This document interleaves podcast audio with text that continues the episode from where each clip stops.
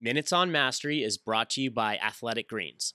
This is violinist Kai Kight on the Finding Mastery podcast with Michael Gervais, sharing how he trains confidence.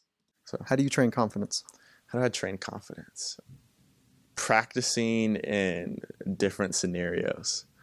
And so, one of the things that hurts us the most as people that perform on any stage is that we only practice in ideal environments. And when we're trying to perform at a high level, it's never ideal, right? It, there's always things uh, that are coming against us, forces, right, that make it more challenging to get in that state.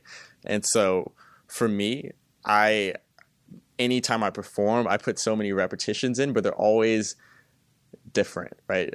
Uh, when I practice music, I'll practice with other music playing on the background, or I I'll start on the wrong note, or I'll I'll try to mess up in a way. I'll start at, at a point of of dissonance and see how I can get back to that. And so by the time I perform, every time I've never had a perfect performance, but I, am confident that I'll figure it out. yeah. Like because I know that I know that at the end of the day something's gonna happen, but the way I practice There's is a deep trust that you're talking yeah, about. Trust, so you put yeah. yourself in a lot of different scenarios so that you can trust yourself in whatever's going to come next. Right. And that maybe what I'm hearing is that you'll trust that you can adjust to whatever comes because you've seen have so many frames, so many different looks at this thing that you're interested in doing.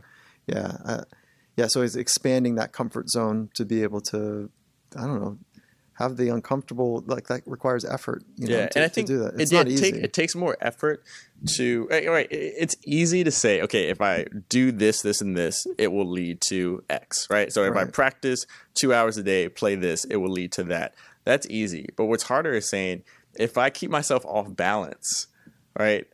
What will happen then? And what happens if, if you kind of practice by keeping yourself off balance, uh, being ready to adjust, you create an energy you create confidence have you ever right? tr- yeah okay and so, so, and so you're not you're not creating you're not creating uh, a, a, a, static piece of art. You're creating energy right? And that's what people feel.